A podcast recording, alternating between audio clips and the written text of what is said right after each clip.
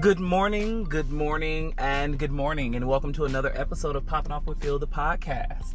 So, for all my co-hosts who are not local to Georgia, um, beginning July 1st, Georgia instituted a new rule called the hands-free meaning one cannot have their phone in their hands anytime while a vehicle is in operation in order to have your phone in your hand, you must um, be parked.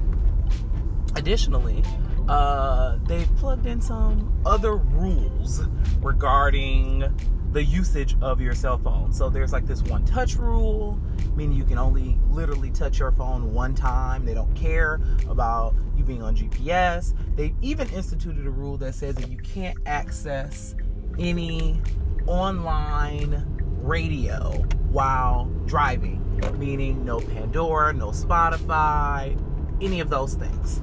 Um, additionally, there's this gray area on whether or not a person can utilize their headphones. So, the block is hot. Yesterday was the second, um, which was a Monday morning. I normally drive through two counties on my way to work DeKalb, the county in which I live in, and Gwinnett, the county in which my job is located and there's also Georgia State Patrol. I saw a lot of people pulled over.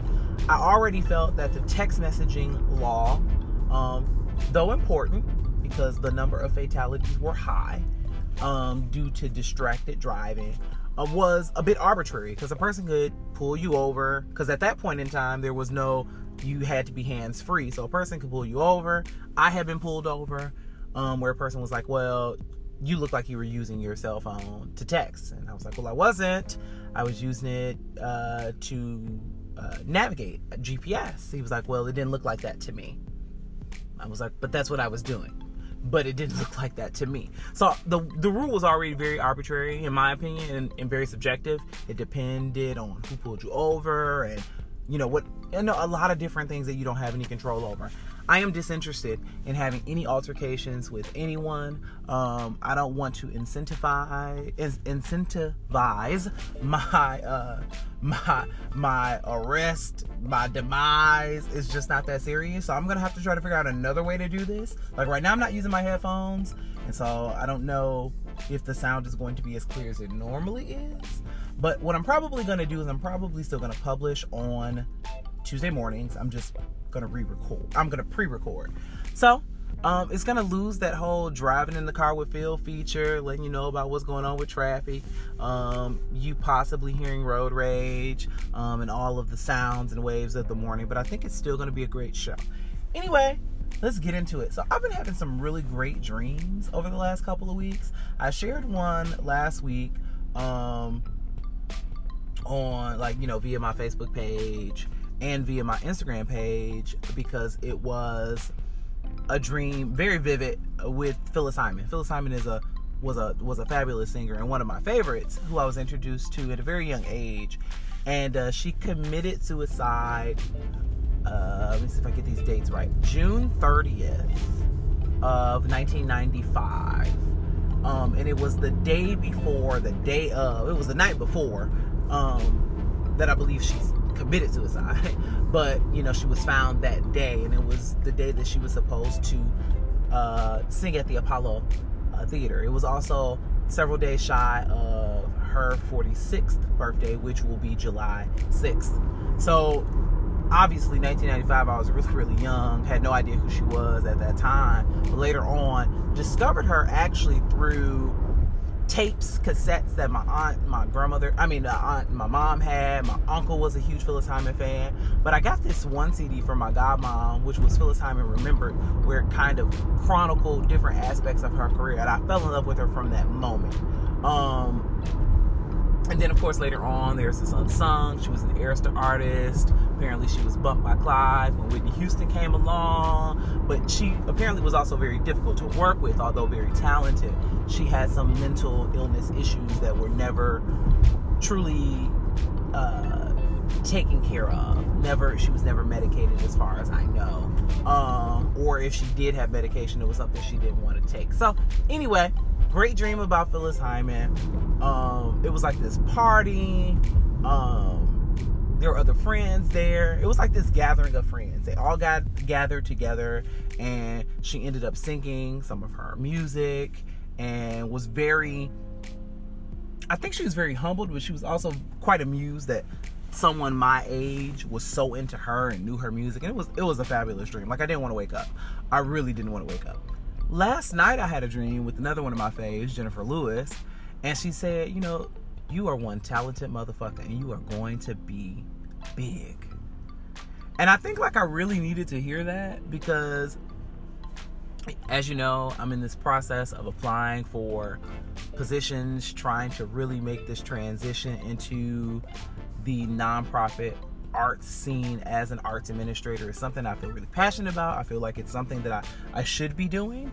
Um, and you know, it, it, just isn't an easy transition. Like I just applied to a job and like the application was like a straight auto fail. So obviously there's something that I answered or did not answer in the application. Well, I know that I answered all the questions. It's obviously something they were looking for an answer that I did not provide.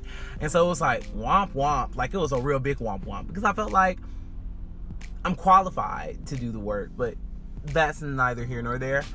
Um, what I really wanted to talk about today is a conversation that kind of jumped off between me and some friends earlier last week.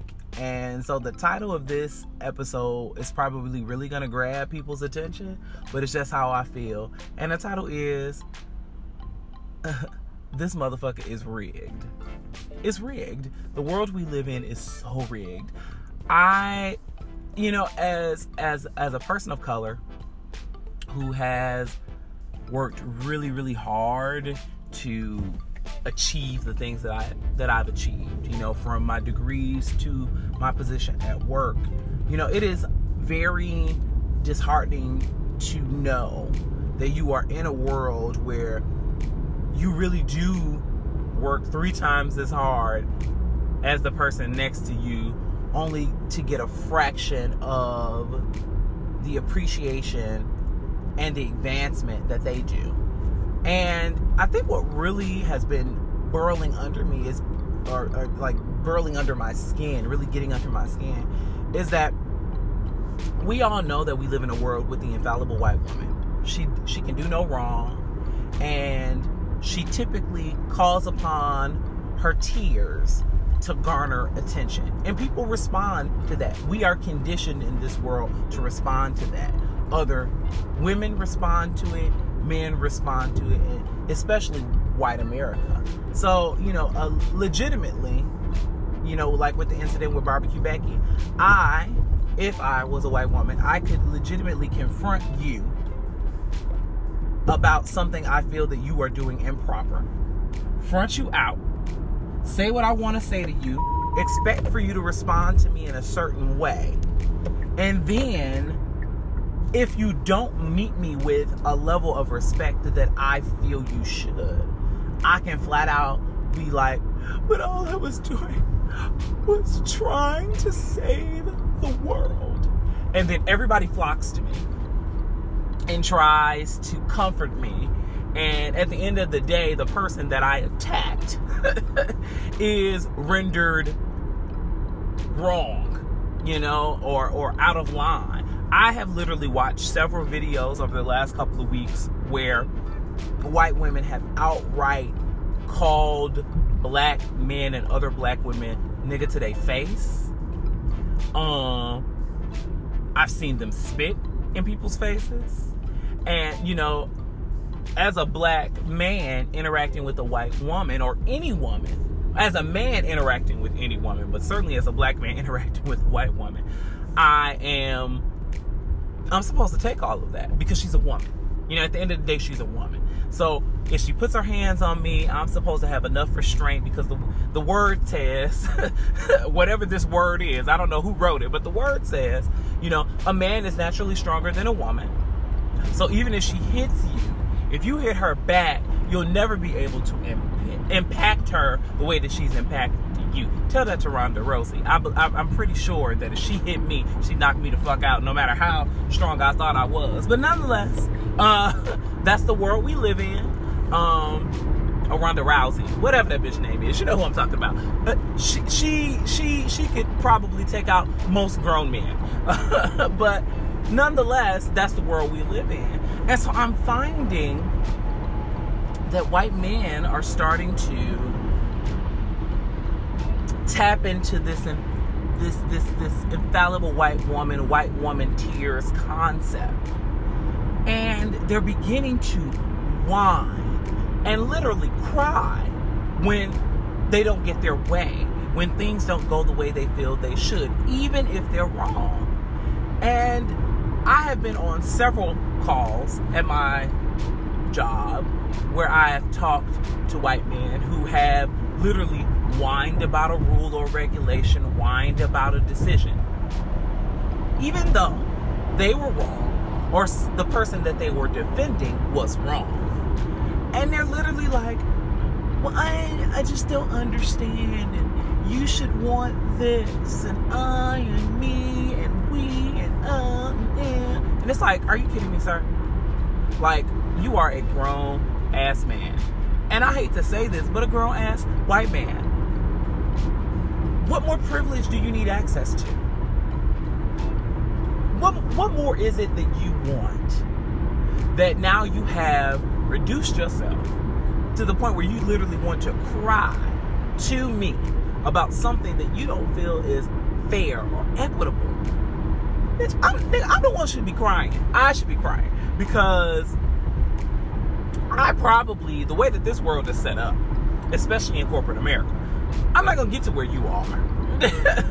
you know what I'm saying? I'm, I'm, I'm not gonna make it. You know, um, and even if I got to the level, I would get to the level with a considerable difference in compensation. Um, it's, it's it just blows my mind. It blows my mind, and I and it's funny because we legitimately live in a world where um, everybody doesn't realize or everybody doesn't want to give credence to the fact that privilege exists or that privilege also affects them. Because there are black folks too. I feel like African Americans who attended HBCUs um, or possibly grew up in areas that were a little bit more rural or had even some that have a certain level of affluency understand the whole concept of race relations. You know, we get it. You know, especially people who go to HBCUs. Like, I didn't go to a HBCU because I was fearful of diversity or, you know, wanted to isolate myself from the world. I went to HBCU because I felt like that was the best place to equip me for the world that I would be living in. Um, I felt like I needed to be strengthened and I didn't want to go through college scrapping and fighting. I wanted to go through college where I was in a safe space where I could learn, and Morehouse provided that for me. And I'm sure that might be the same for many other black people who attend HBCUs uh, or other persons of color. You know, I mean, Caribbean people as well. Whatever the case is, that's the environment that I wanted to be in. I wanted to grow and thrive in that particular environment.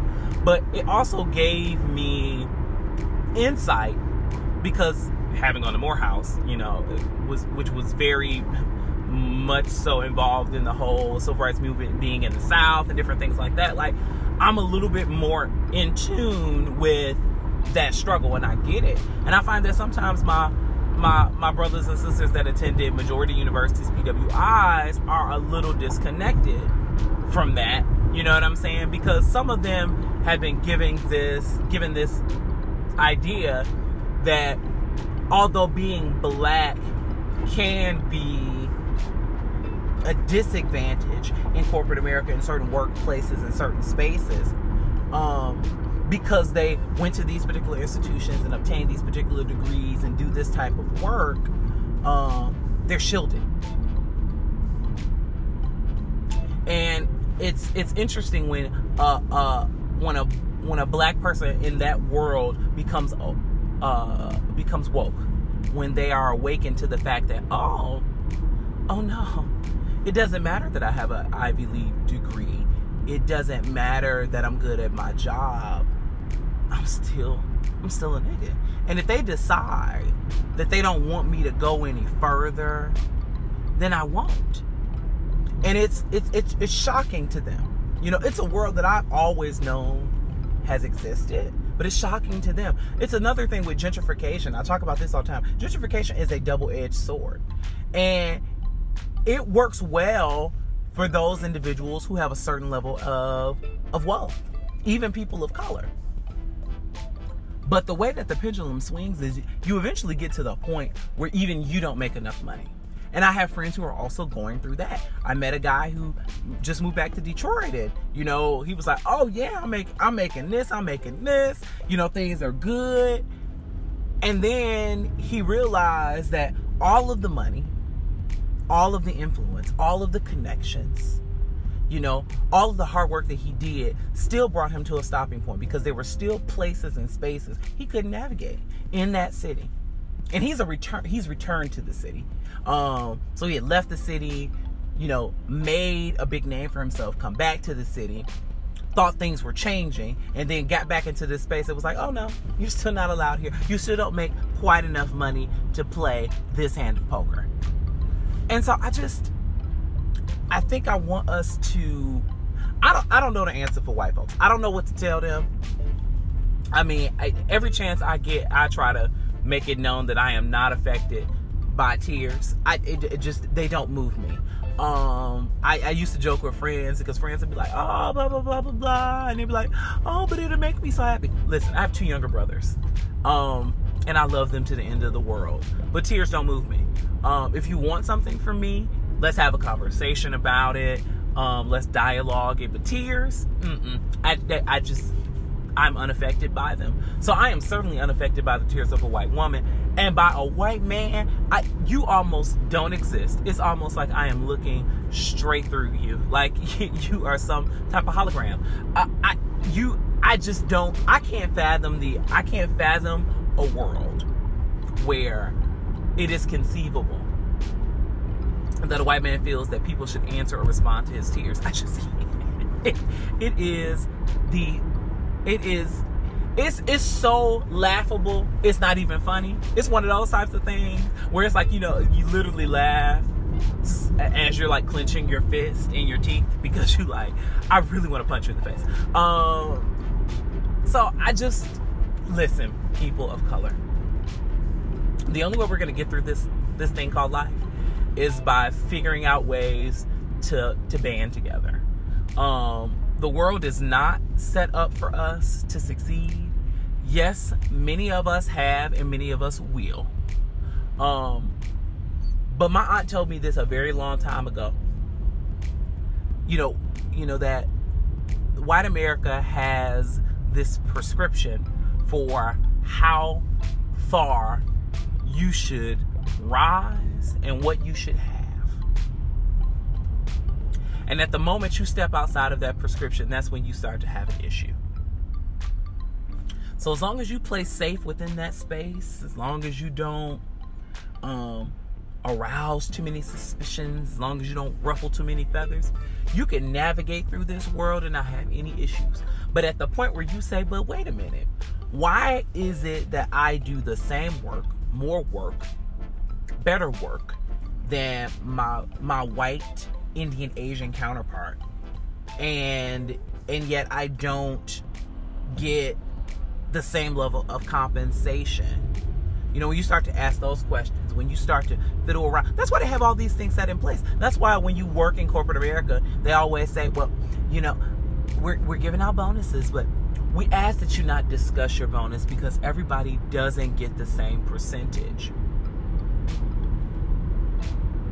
But if I decide to ask Mark and Keisha what their what their raises were, and they decide to tell me that's their business. If we share that information, and then if we go back and we compare and we say, oh, but we all got the same rating on our review, then that's a that's a that's a that's a corporate problem. That ain't our problem. And if we bring it up to corporate, somebody should actually, you know, you know, pay attention to what we're trying to say. You know, actually treat us as if we are making valid points because it is a valid point. You know what I'm saying? But they're like, don't talk about salary, don't don't have these conversations. Well, how am I supposed to know what to ask for?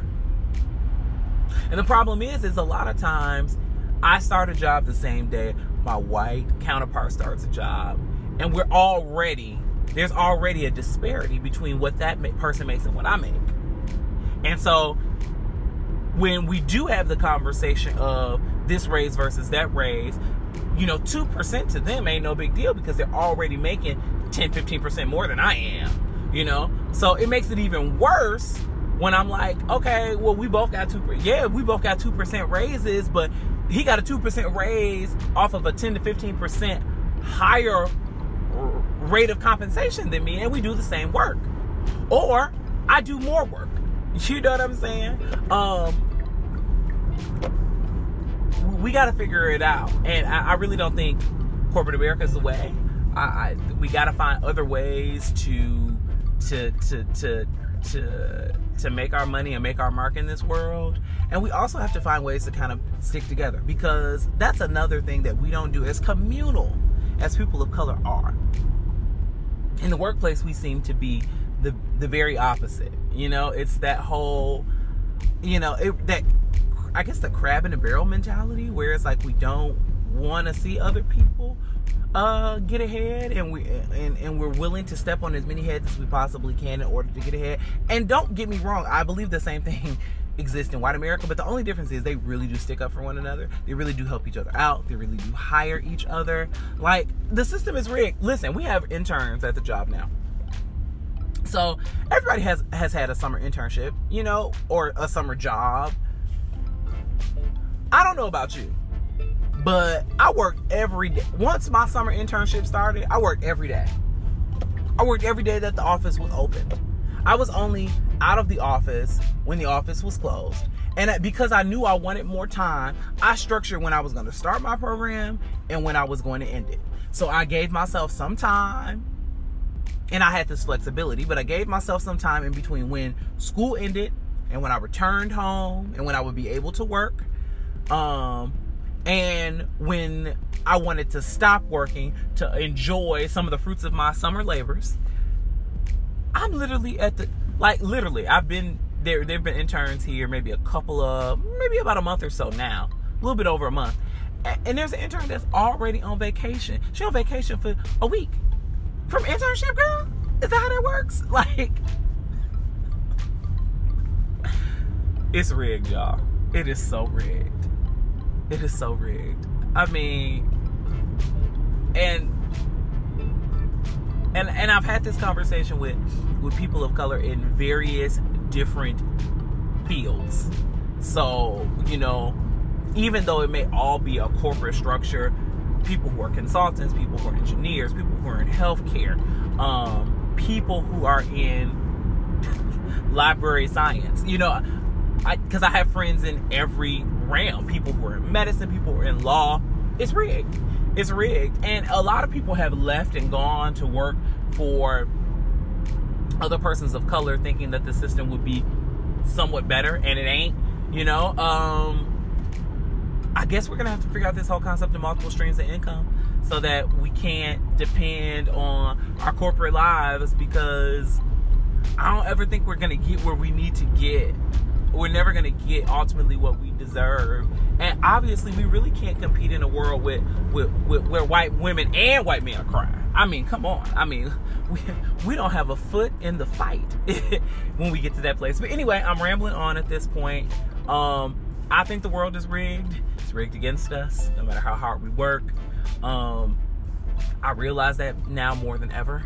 Um, in in this very ever changing space called Atlanta, Georgia, because it's ever changing. Um, I have friends who make good money who can't afford to live. They can't afford to buy in the areas in which they rent because of the way things are being structured, you know, and all the while, you know, we see other people constantly moving into the city. And the space is changing. You know, dog parks, walking trails, sidewalks, you know. All of these things are starting to happen and come of age um, in these spaces that didn't have these things before. Um, man, it's rigged.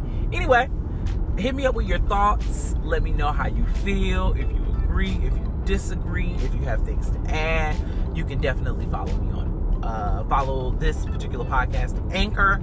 You can follow it through Apple Podcast. You can also follow it through Google Podcast now. Um, comment, like, share. I would appreciate it. Love you guys for real. Hope you have a wonderful, wonderful Tuesday. Peace.